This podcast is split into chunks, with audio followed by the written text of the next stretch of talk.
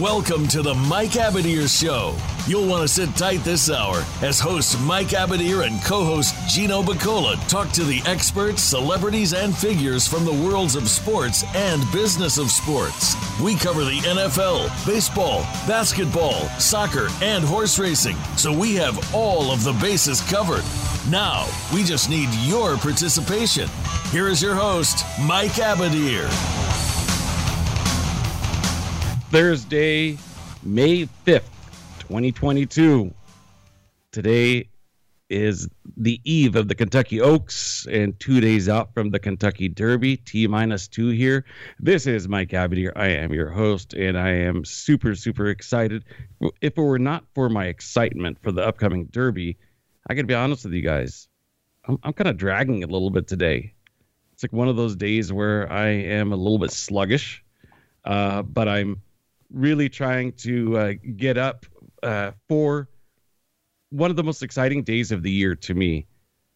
The Kentucky Derby weekend has always meant something special and dear to me. And I'll get into more about that and the sentimental stuff, the feelings and the emotion that it resonates in a few minutes.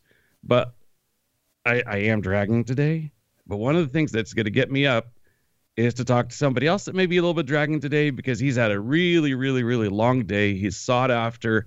His opinions are valued, especially when it comes to horse racing, but many other things as well, college basketball, and even um, he's got some family in baseball scouting. Talking, of course, about a regular guest of ours, Keeneland Dan Cronin. The doctor is in the house. You know, I'm I'm kind of dragging a little bit today, but I'm I'm trying to get up for what is one of my favorite weekends of the entire year. How about you, Dan? How yep. you doing? Yep, same thing. You know, it's you know, it's been a long week. 22 shows. This is the last one. wow. So I'm a I'm a little bit tired. You know, drove to Louisville yesterday for a big fundraiser for Bellarmine University and and did a little uh, handicapping show with in front of two, three hundred people, and that was fun. But the two hour was that drive like a live home seminar? Or? And yeah, yeah, it was like just a live seminar and fundraiser for them and their basketball program, and and uh, you know I'll do anything to help out Coach Davenport. He's a great friend of mine, and the good news is I got to sit right next to at the same table with Dallas Stewart and Dale Romans and Kenny McPeek, and you know learned a lot just just uh, shooting the bull and talking, and so it was fun. It was a good time. Outstanding, man. That's really really good stuff, and. uh you know, I know you're doing it for charity, but hopefully that translates into a couple people giving Fat Bald Guy Racing hashtag FBGA a shot when it comes to handicapping. Before we get totally started and immersed into this, why don't you tell the listeners once they love your picks, how can they go on your program and subscribe? Oh, it's easy. You just go to fatbaldguyracing.com and uh, we got a mobile site and we've got the regular you know site on the computer. Go to either one of them and click the buttons whichever thing that you you know like. If you just want the derby or you want the oaks and derby or you want to join full time we've got a deal going. You know if you join full time you can join for an entire year and it saves you a boatload of money. And we've also got a whatsapp for all the all the full time members and there's probably 50 guys on that that are always talking about gambling. It's, and it's not always me. It's, it's all kinds of guys on there talking about golf and sports and everything else, uh, that they're betting on. They, they bet on more things than I even bet on. So it makes it interesting and fun to see everybody's opinions. And, and then we also have get ups and meetups. And I mean, we just had one, uh, recently at Keeneland. We had 11 guys show up and we're going to have one this summer at Saratoga. So, We'll have one uh, probably end of May at uh, at Churchill. So, you know, with COVID being just about over, we we're meeting up all over the place again, like we used to do. And you know, you get to you know you get to meet like-minded people. So, uh, you know, there ain't a lot of us out there, Mike. no, there really aren't. You're right about that. And it yeah, seems I mean, like most the, most people look at horse racing two or three days a year. Sure, and it seems like Twitter has done uh, a good job bringing a lot of the horse players together. Obviously, divided some some horse players as well, but for the most part, I like to look at the positives and and uh, that's a forum that you're fairly active on. So you could always check out uh, Dan on on Twitter, Fat Bald Guy Racing without the G, Racing R A C I N. Dan, for I'm going to give you a little bit of a breather because you're probably t- tired of talking uh, uh, saddlecloths, uh, uh, numbers, and, and, names of horses. So I'm going to give you a, a, a, reprieve on that for a few moments here. To me, the Kentucky Derby, like it hits an emotional chord with me because of how far it takes me back and the feelings that it brings me from my childhood. You know, I remember Dan before ever going to the racetrack. You know, when we'd get get get together for a weekend with uh, aunts and uncles and stuff. And on Saturday, mo- Friday night, actually, you see the dads with this newspaper looking thing studying and intently and talking and puffing on cigars and, and having a drink and wanting to go with them so badly. And I'm maybe like three, four years old. Finally, I hit a certain age where my dad is like, You're coming with us. And I and I went and I remember the first time was in Stockton where the California Fair racetrack is, and he kind of wanted to, int- to integrate me into the mix. And then after I got seasoned a little bit, then he took me to Golden Gate Fields. And then after I got seasoned for a little bit, the Holy Grail, the Kentucky Derby, not in Louisville, but at the OTB and uh, in Stockton. And man, when I think about all those times with the uncles and everything, man, it just brings me back what does the Derby mean for you? How far back do you go with the Kentucky Derby? And does it resonate some kind of like an emotional, happy feeling with you when you think about it? Oh, yeah. I mean, I I remember as a kid going to the track with my dad all the time and sitting on his lap reading a racing form with I'm on one lap, I'm on one knee and Mick's on the other knee, and we're sitting there learning how to. We learned how to read the racing form before we could read you know, we, it was funny when we we'd take the racing form to school, and the teachers would be like, "What are you doing? What is that?" And, but, and I would just laugh, and I'd say, "That's the record." And she'd say, "The record," and then she'd call my mom. We, we caught your son with the record. What is the record? And she'd go, "Oh no, he brought that to school again." And I'm like, "Mom, well, I had I had to to pick some horses for Dad when he got home." so so we did we did that all the time, and then you know, shoot, I remember being at the Derby way back. I mean, Funny Cide was one of my favorite picks that I had, and and uh, shoot, I can go back further than that. I mean, Spectacular Bid. I, I was really young for Secretariat. I, I was only four, but uh, I remember it. I remember sitting there with my dad and, and him screaming and yelling and and wanting that triple crown and and sitting in the living room watching it with a bunch of people and just being that young you know, Seattle Slew was my favorite horse just because of the way he looked. I just I loved how dark he was and and how he looked like that movie The Black Stallion, right? I mean, I just love that horse. So, you know, it's it, it's in the blood and it's you know, every time it rolls around you think about, you know, sitting with your your kid or your dad and saying, "Okay, where are we going to enjoy the the derby at this year?" So, yeah, it's it's a great time.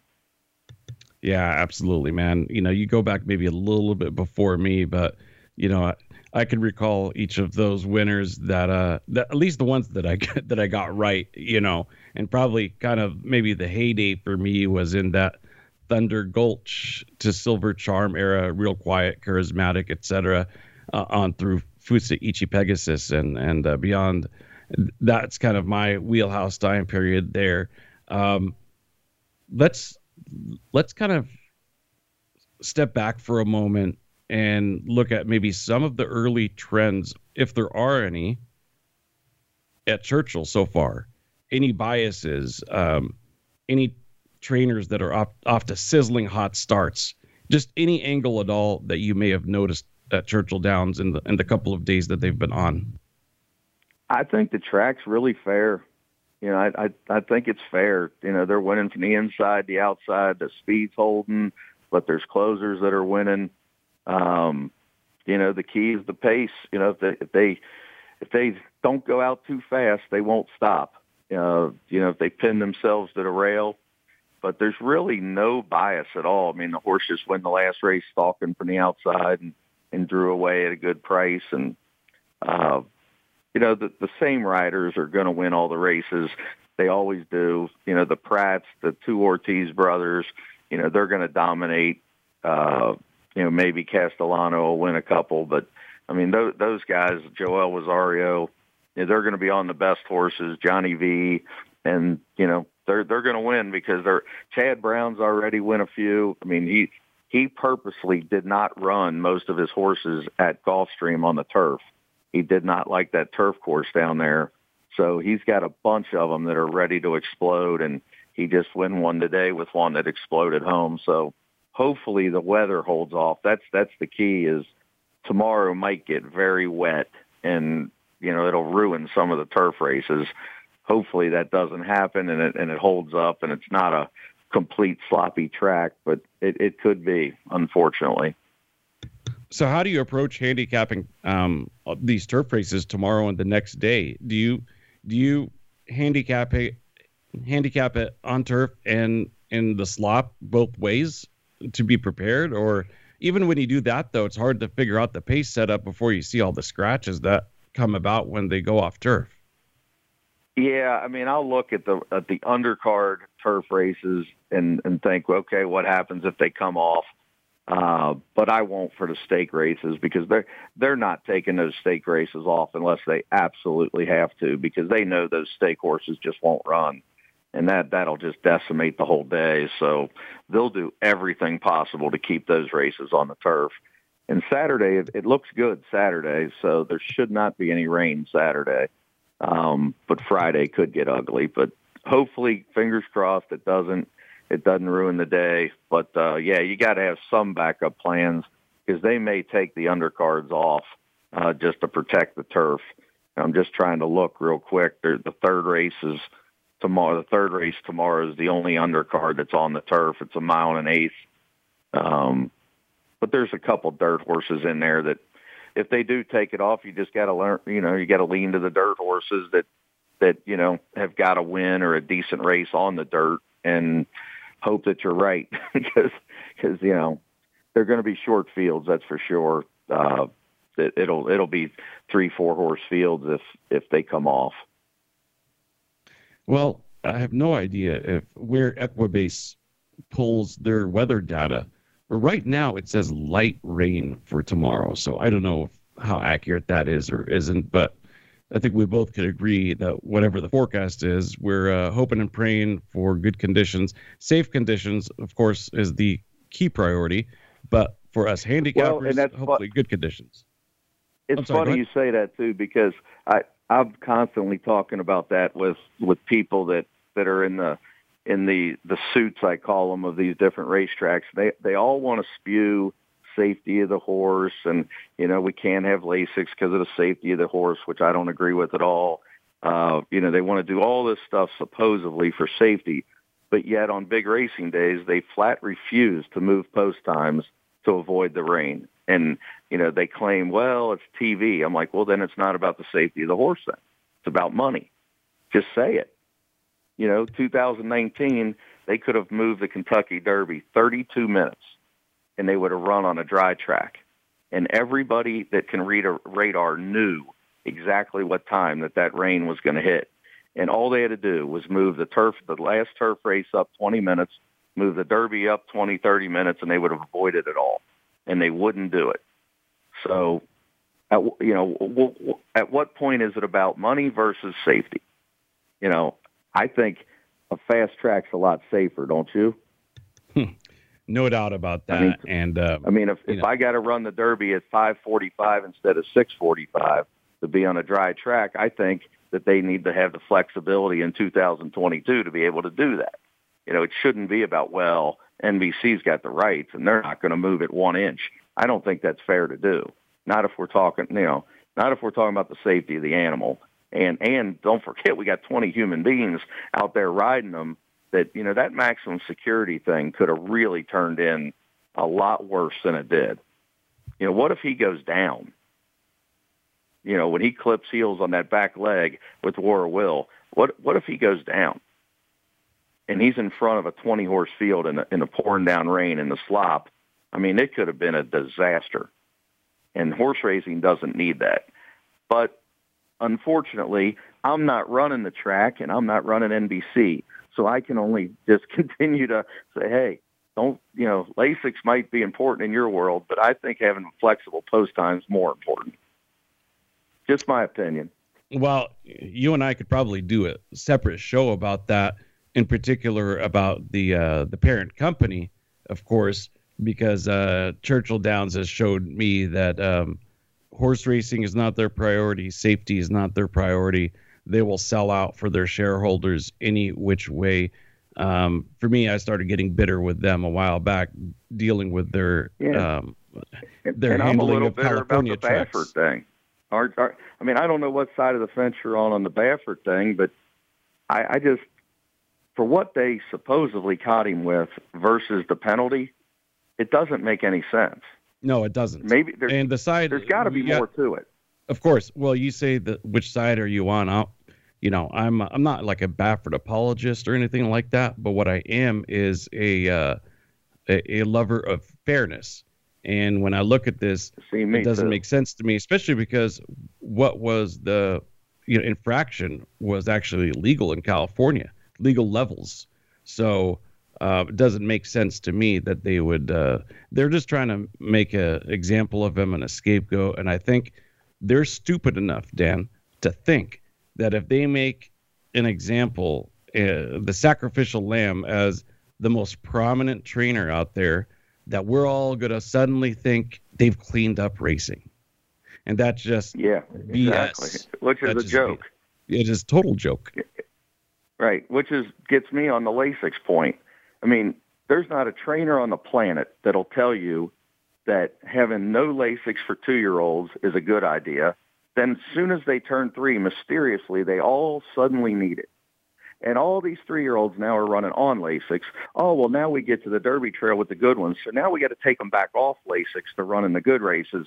Oh, well, they're not good enough to run in the Arkansas Derby and the Kentucky Derby. So back into the allowance races. Now let's give them Lasix again. I mean, that, that that's not good for the animal.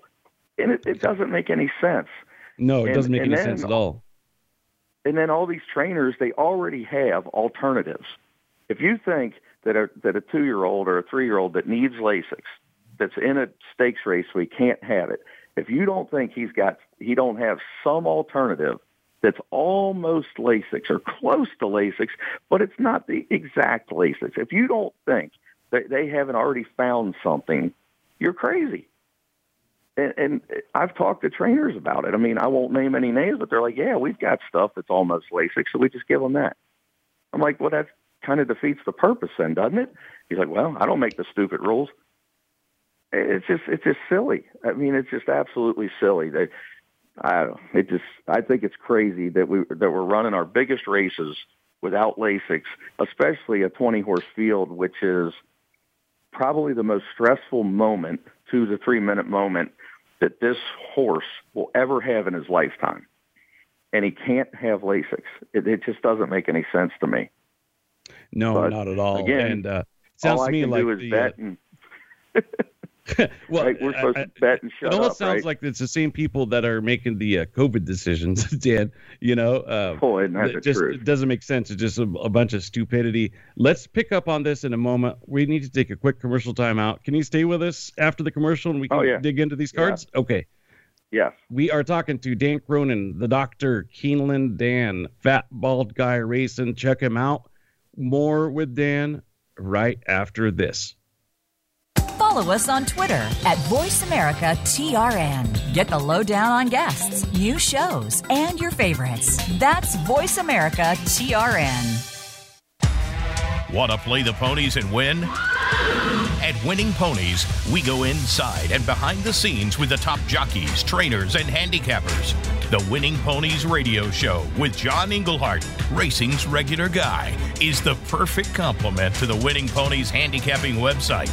Catch us live every Thursday at 8 p.m. Eastern, 5 p.m. Pacific on the Voice America Variety Channel. Win prizes just for calling in.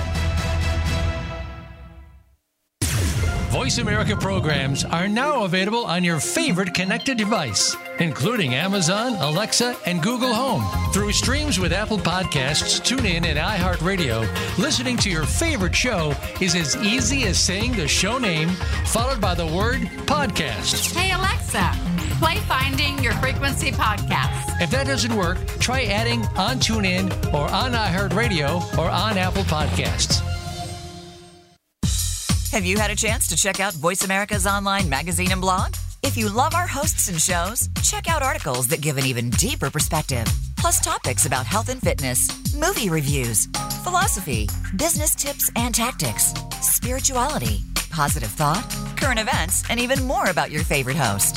It's just a click away at blog.voiceamerica.com. That's blog.voiceamerica.com. The Voice America Press Blog. All access, all the time. Stimulating talk gets those synapses in the brain firing really fast. all the time. The number one internet talk station where your opinion counts. VoiceAmerica.com.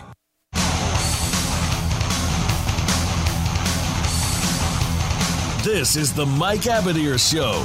If you want to call in today, we can be reached at 1 866 472 5788. That's 1 866 472 5788. Or send an email to Mike at the MikeAbadirshow.com. Now, back to this week's program. Back with Keeneland Dan. We're talking Kentucky Derby. We're talking horse racing politics. We're talking horse racing safety and everything under the sun. I guess to conclude that portion of the uh, conversation, Dan, uh, it never ceases to amaze me the hypocrisy. And I also kind of look at it as uh, if they're trying to do a balancing act and balance the need to make money with the desire to create this persona or this image that they're cleaning up the sport, well, they're kind of failing at that balancing act. And I don't think horse racing has done anything to necessarily help itself with any of the opposition, in my opinion. That's just my take on it. No, I agree. They haven't. They've done nothing. so, you know, they could put together all the boards and things they want. They haven't done anything yet. So we'll see if they finally start touching the real issues. Yep, no doubt about that. Well, before we get to the modesty on Friday, let's uh, for a quick second talk about the undercard on Friday. Is there anything that um, kind of jumps out, or are you kind of moving on from the undercard and you're getting started with race five or beyond? Yeah, the, the undercard to me on Friday, I'll take a couple shots, but but nothing, nothing to write home about. You know, I'm I'm zeroing in on all the stakes races and a lot of Chad Browns. It seems like uh, Chad Browns, Brad Cox. Friday looks a little chalky to me. Where do you want to start on Friday? Is there anything worth spending a minute or two on uh, on Friday? Maybe a, a, pick four sequence, or maybe a, a long shot you're keying in on, or however you want to approach Friday. The floor is yours, Dan. Well, I I think uh, let's see, the middle of the card, the the sixth race. I think. I mean, anybody trying to, in the La Troienne trying to beat She Dares the Devil, I think you're just wasting your money. Um, you know, she's right in the middle of of some pick fours, pick threes. I think there might be a pick five in the middle there too. Uh, let's see, Friday there's just uh, that that's just right in the middle of a pick four. But you know, they're just handing you the winner like they did today with Baby Yoda. I mean, there there's races on these big days that when they hand you the winner, you just got to take it. You, you can't try to beat horses that are not going to lose. You know, there's and there's a couple of them on Friday. Now, Saturday, I think's the opposite. I think Saturday, I mean, there's some 15, 20 to one shots all day long that got big chances, but uh, like for instance, Saturday or Friday, you got you got She Dares the Devil. Then you're staring at the next race, Olympiad. I mean, you're going to be even money back to even money, but what are you supposed to do? I mean, we didn't write the races. You know, that's they're staring you right in the face. I mean, I don't know how you try to beat those horses. But then as you get later, like the Edgewood in the eighth race, the Edgewood I think's wide open. I mean, Chad Brown's got three horses in there.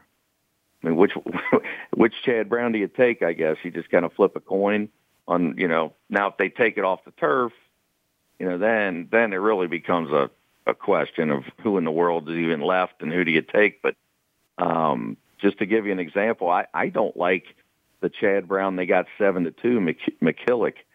I would I would much rather have the two in there. My Filly Twirl that's ten to one because of the way the turf course is probably going to be. She's going to be ten to one. She's going to be up front, and Leparoux for I don't like Leparoux much, but the one thing about him is when he is on the pace, he's always got something left.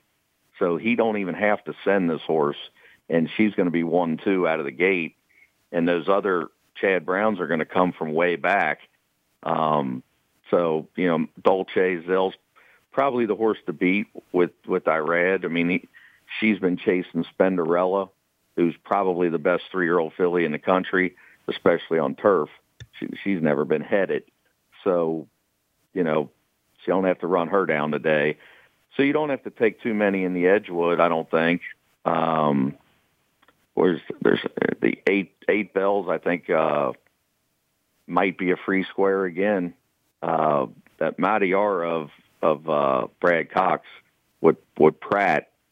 I mean, she looks she looks good enough to eat in there. Uh, I know Doug O'Neill thinks he's got a big chance with his filly awake at midnight at fifteen to one. I mean, I, I could see throwing that horse in. Um, that might be a long shot to take a look at. Uh, did you like anything bef- before you got to the to the Oaks? Uh, I mean, I thought no, the and the eight bells the toughest no. race of the card. In the eight bells, I thought the uh, if we were going to try to beat Matareya number eight, it was uh, with Norm Casse's horse with Florent Geroux. I thought that that horse, um, there, that last race at Oaklawn might be good enough to get the job done here. That's the number two Pretty Birdie at four to one. Uh, but I agree with you. I had written down here that my top four were two, three, eight, five. Um, so I've got the uh, the five Wicked Halo as my long shot, but I think I'm going to expand that and include the Doug O horse because Doug O pops kind of when you least expect it. Sometimes, you know, he's got a pretty well, decent track record. I, the one thing I've been price. going with, mm-hmm. uh, the Oaklawn shippers that have come to Keeneland and now at Churchill have abysmal numbers. They are just not winning. So I don't know what's going on. I don't know if it's a different surface. I don't know if it's, you know, just the racing wasn't as good. Uh, maybe it was a little bit depleted because they were running at the same time as Keeneland. Uh, but for whatever reason, these horses that are shipping in are just not running. So I've been trying to go more with the Gulfstream horses, the Belmont horses.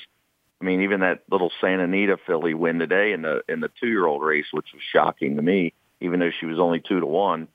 Uh, but these Oaklawn horses are just they're just not getting anything lately. So I would be careful using the two and the five in there. But that's why it's horse racing. We all got difference of opinions. Uh, the three, Marissa's Lady, you named her she has never been. I mean, she has been dynamite sprinting. Uh, Bubble Rock ran by her when they went two turns, but when she's been, I mean, she beat the favorite back at Churchill last year. So, I mean, you, almost have to use her. Yeah, uh, I was Uh, actually going to ask you, how does Turfway form? Kind of, uh, what's the success at, at, at Churchill, and is that more success good. on the dirt or more on the turf? Yeah, it's usually not good at all. Okay. Either one. Um, but she has been running in all the stakes races, you know, so this is not a step up. Um, you know, maybe maybe facing the big one again, you know, uh, the Godolphin and Cox one is, but uh, but she beat her when she faced her as a young two year old, so you know, who knows? You know, who knows? But I, that last race at Keeneland, uh, the Cox filly, she just exploded. Uh, and she's got the perfect post to sit and stalk again. But you know, sometimes in the eight bells they go so fast early that somebody comes out of the clouds, and that's why I would want the six on my ticket. I hate leaving Joel Rosario out going seven furlongs. I think he's the greatest seven furlong and one turn mile rider of all time, bar none. Well, you'd be getting so a square strong. price, eight to one. Yeah, and he's so strong. He's going to tank this horse towards the back. He's going to let them all go. And when he puts his hands down and starts that vigorous hand ride he does, this horse is going to be absolutely flying. And I think if she's ready, and Chad Brown's usually good enough to get him ready, she's got a big chance at a big number. Uh, I mean, I've got her. I've got her in most of my tickets, other than the one I'm singling with the eight. But I think she's the one upsetter in there that's got a big, big chance. Good stuff there. The the race I'd kind of uh, put a an LS next to a long shot next to is race 10 as a possibility in that sprint um, assuming it stays on the turf and we get a full field i thought that this was a, a potential race where you could see long shots the morning line favorites only four to one very lukewarm there's only what mm-hmm. four horses that are under uh, let's see here four horses under 10 to 1 morning line they're all sitting in that four five six to 1 range i thought this was an and opportunity here to pop too. yeah I thought this here was a pop. Let me ask you about three long shots that I like. See what you think. I have the uh, 2, 11, and 13 as uh, as horses that are they're in the race and it stays on turf. Horses to keep an eye out on. Yeah, the Learjet. I mean, he ran really good at at uh, Kentucky Downs, and then I just think I just think he caught you know first first start of the year Golden Pal you know, got out really bad, and I think they just gave him one. Um, now Rispoli's got to wake up. I think he's about 0 for 30 since he got to Kentucky. Uh, you know, at some point he's going to win a race because he's not he's not a bad rider. So sure. at some point he's got to win one, right? Uh, but he does. You know, the horse does lose. Gaffalione jumped off to ride Caravel, which is a a shock to me because I didn't have Caravel in any of my numbers. I know I know he she ran a big race last time, but you know a, a mare against the boys, not going to make the lead. I, I I don't see how she's five to one, and I don't know why Tyler jumped on, other than maybe Brad Cox knows something that I don't. Uh, now, what was the other the other long shot you like? Was the eleven? Eleven just, just might. might. Yeah, I mean, the only knock on Just Might is every other turf course he loves, and he's one for eight at Churchill. So I don't I don't know why he hasn't had much success at Churchill. Uh, maybe because he's always running in these graded stakes races, but uh, he's fast. I, I'll give you that. He's fast, and, and he'll give you everything he's got. Um, then you said the, the 13. Yep. Uh, let's see, the 13. Yeah, I mean he's got the right post. He's got the right kind of stalking ability. He ran right behind Arrest Me Red when when they hooked at Aqueduct. So at twenty or thirty to one, you could you could definitely get a, a worse horse for that for sure, because the pace is going to be so fast. Somebody's going to come off of it and come flying.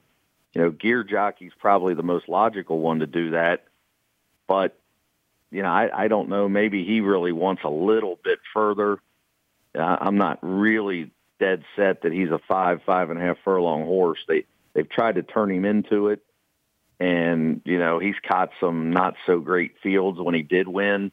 Uh, that Kentucky Downs win was a good win, but there really wasn't much in there.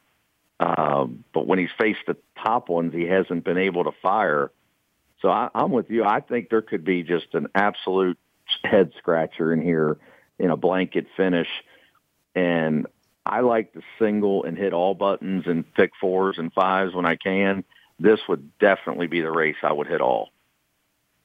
That takes us to the featured race, the premier race, the race that all eyes will be on tomorrow, which is the Oaks, the Long Jeans Kentucky Oaks.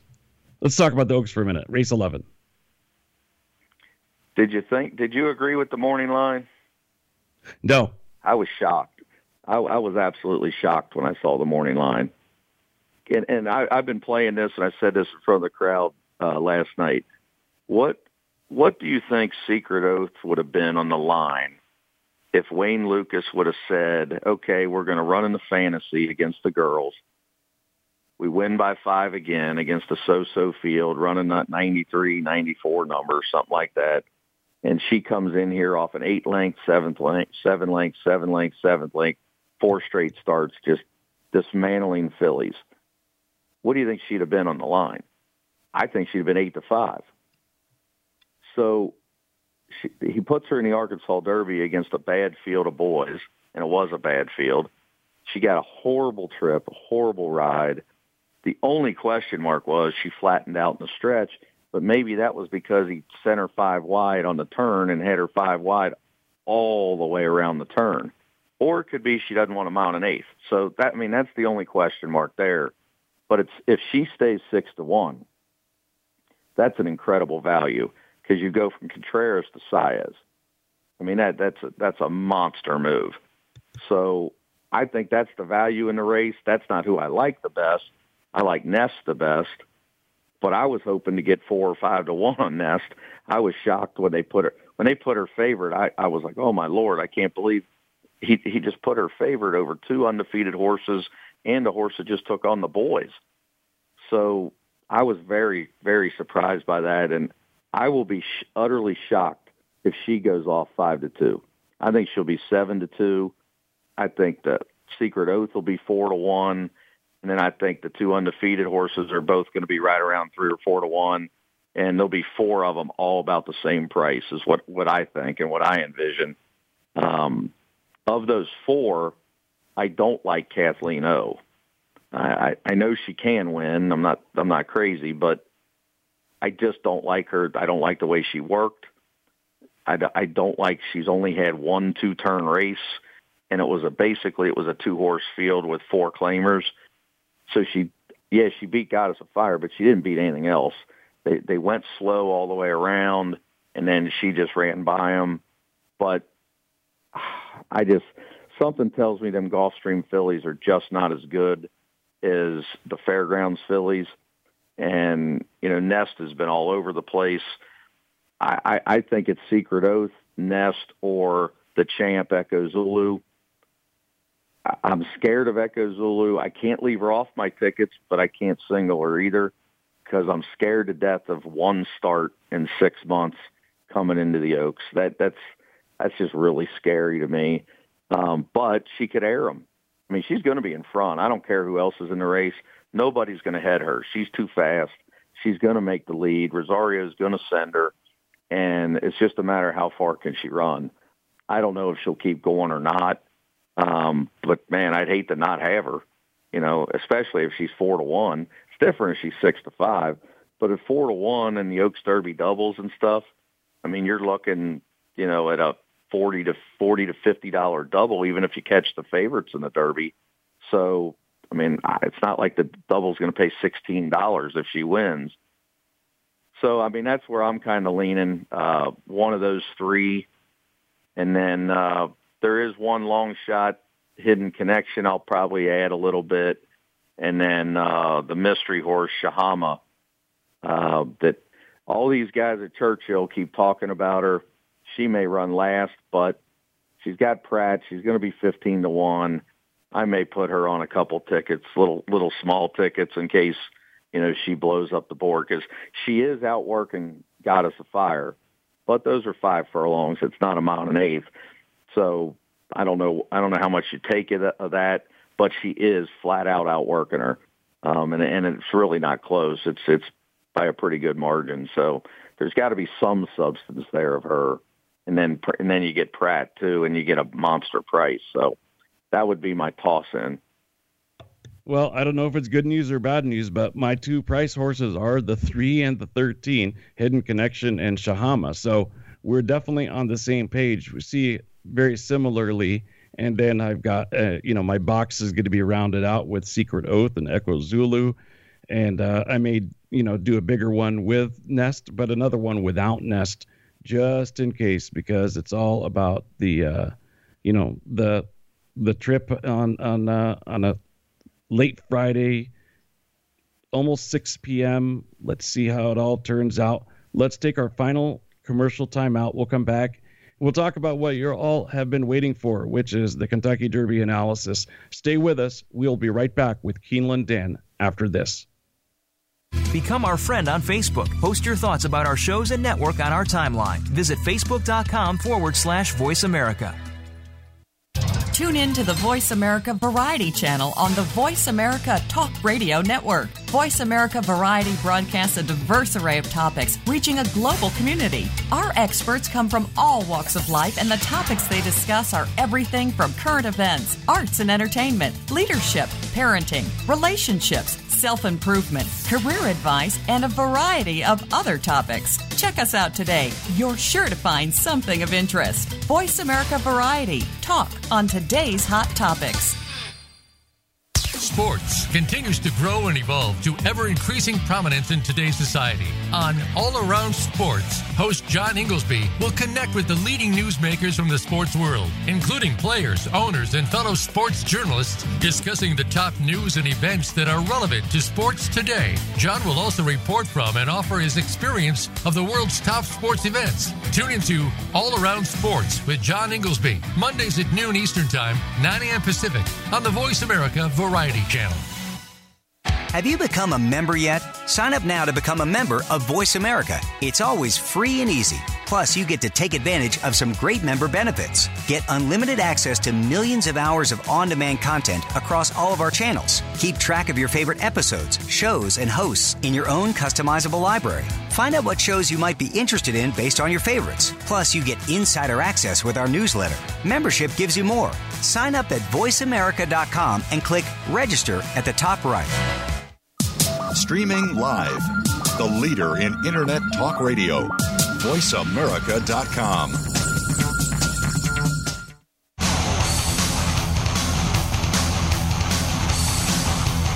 This is the Mike Abadir Show. If you want to call in today, we can be reached at 1 866 472 5788. That's 1 866 472 5788. Or send an email to Mike at the MikeAbadirshow.com. Now, back to this week's program.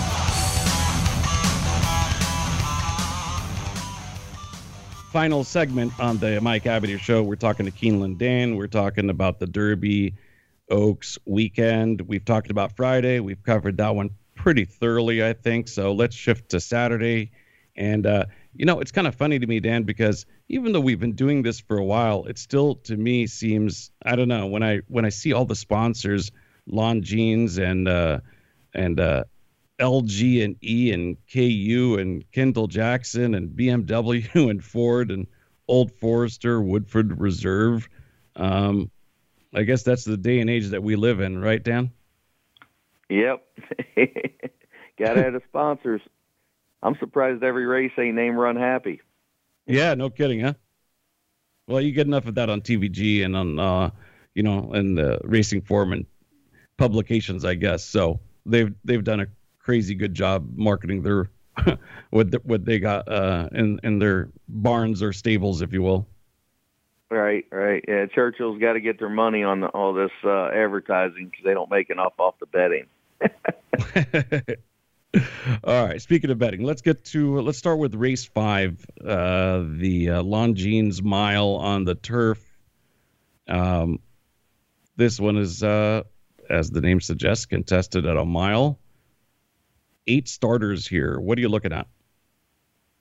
I think it's just the two Chad Browns, and I think uh, missed the morning line big time on the six.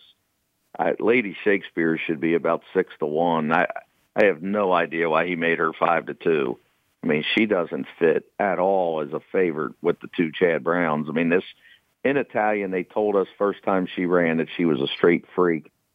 And for whatever reason, Camacho took her back, checked her 8,000 times, and got her beat. So they took her to Belmont, told us there's no way she can lose, and she aired them. Later up, you know, seven, eight months, took her down to Tampa, nobody could head her again. Put her right into the into the grade three. She, she win by a length and a half. She could have won by ten. I mean, Irad never moved an inch on her. She was light years the best horse they've never got to the bottom of this horse. They think she can be like a, a champion type, uh, you know, with some of the upper echelons that he's had. So I think she's going to bust out here and, and run a huge race. And the only horse can beat her is the one in her own stable. Speak of the devil of, of Chad Brown that's been running against all the, the heavy heads over in Europe. I mean, she's this horse is running against Space Blues I mean, Space Blues came over and won the Breeders' Cup. I mean, that this this there's no telling how good this mare is. So she's won two in a row. I think they deserve to be probably six to five and eight to five, and the rest of the field has no chance. So that's all I would do in there is I would start every pick four with those two horses because there are big time spread races coming and just take take the, the win. And if you like one of them, single them. I'm going to take them both because they're Chad Brown, and I don't want to get beat by the wrong one if I pick the wrong one. So I'm just going to take them both. But then you know the next race, the Knicks go. I think that's a wide open race. I I don't like Dream Shake at all, and and they got him five to two. He beat a bad field the other day. Milligan came back and ran out of the money. I, just I, I five to two is way too low on Dream Shake. I think you can get some prices in there. I think Injunction, the eight fifteen to one with Jose Ortiz has got a big chance to win. Um, Major Fed's going to come storming down the middle of that track. Necker Island can win. So, I mean, there's some price horses in there that can win. And then the logical winner to me is the Brad Cox horse, Shared Sense, who's going to sit mid pack and blast home. Uh, maybe I'll be wrong and that, that, uh, Dream Shake will win, but I think it's the perfect pick four race because you pitch the favorite, take the other ones, and and you know you beat favorites in these kind of things, and you can really get a, a nice one because then we get to the Pat Day Mile. Now, of the two day card, this is the to me this is the toughest race of the two days. I mean, I think the entire field can win this race, and why Jack Christopher's two to one, I have no idea. I, I don't. I I scratched my head on so many races Friday and Saturday on, on these lines. I mean, I know he ran well as a two-year-old, but he hasn't been out since October. He's got a well-known injury. You know, they didn't try to put him on the Derby trail. They're just trying to get him started. I mean, he could win by three, or he could run last. So I wouldn't get. I wouldn't take him at six to five. I've got to try to beat him. I'll probably hit the all button uh, because this is a great all race but I like a 20 to 1 shot in here. I, I think O Captain, the 12's got a big chance. He's turning back on the outside. He's got Gaffalione. He's coming out of the grade one Florida Derby. Uh, he's win sprinting before. I love it when they win sprinting and they make them go long and then they turn them back. And I think the mile was going to be perfect for him to come storming down that track. I don't like Mr. Prankster at all. That's that's the other reason I like the race. I don't like Chris uh, Jack Christopher, and I don't like my prankster, they're going to be even money and probably three to one. I, think this is the race that you're going to look up and go, wow, somebody just paid sixty dollars, um, and I'm going to have them because I'm going to hit the all button. Do you like anybody in there? I, I don't like anybody. Uh, no, no. I was looking at uh, prices as well. You know, I kind of have a little little star. Nothing I love, but uh, I put a little star next to number six uh, Tejano Twist. Uh, maybe uh, we could see our boy Joe Rocco get a little slice uh, on the two days of action. And then um, Trafalgar, number nine, 20 to 1. I put a little star there. But, you know, yeah, you've, you've got me thinking. Center, Smile Happy, and Zandon. I mean, why not? Yeah, but it, it, look, I, I'm with you. You know, everybody's got their own opinion, should stick to it. But at the same time, uh, you got to listen to others when they make important points.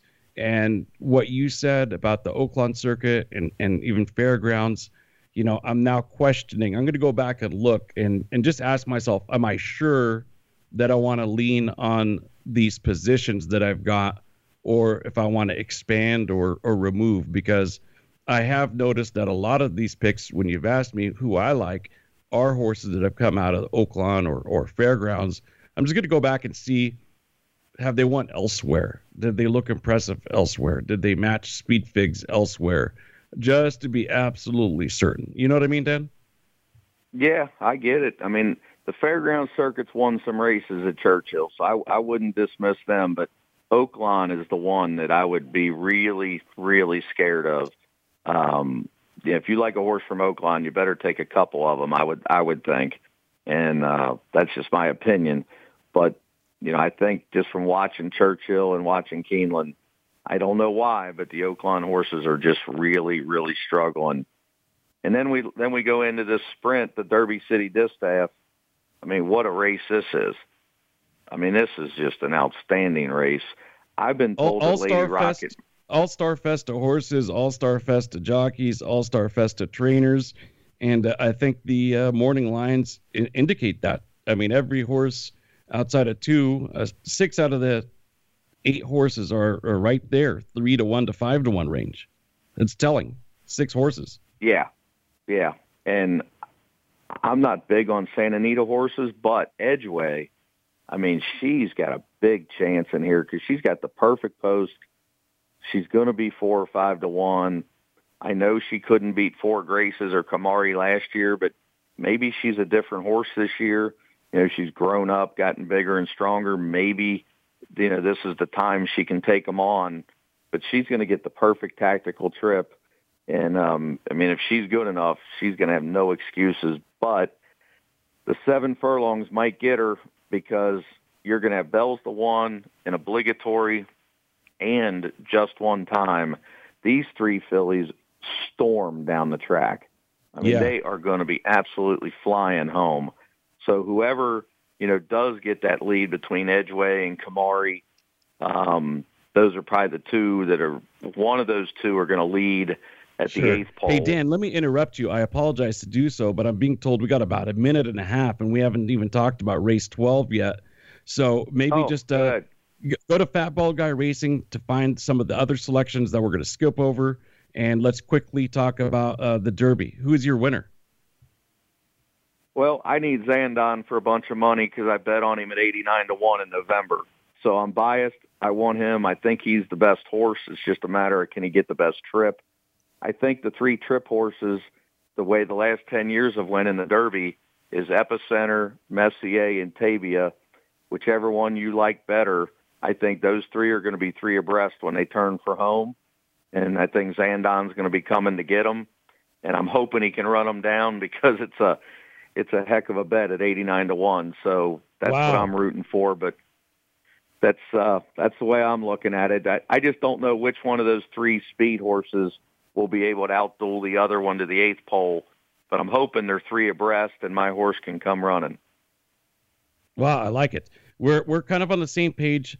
They're two long shots. I'm going to put in all my boxes and in my pick fours and pick fives. Number 18, Tawny Port.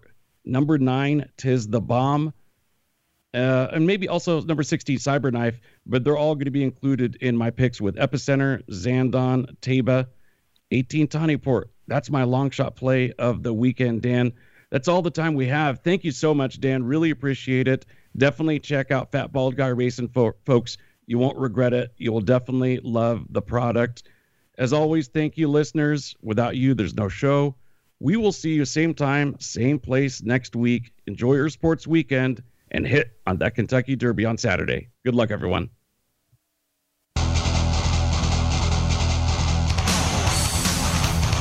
Thanks for joining us this week for the Mike Abadir Show.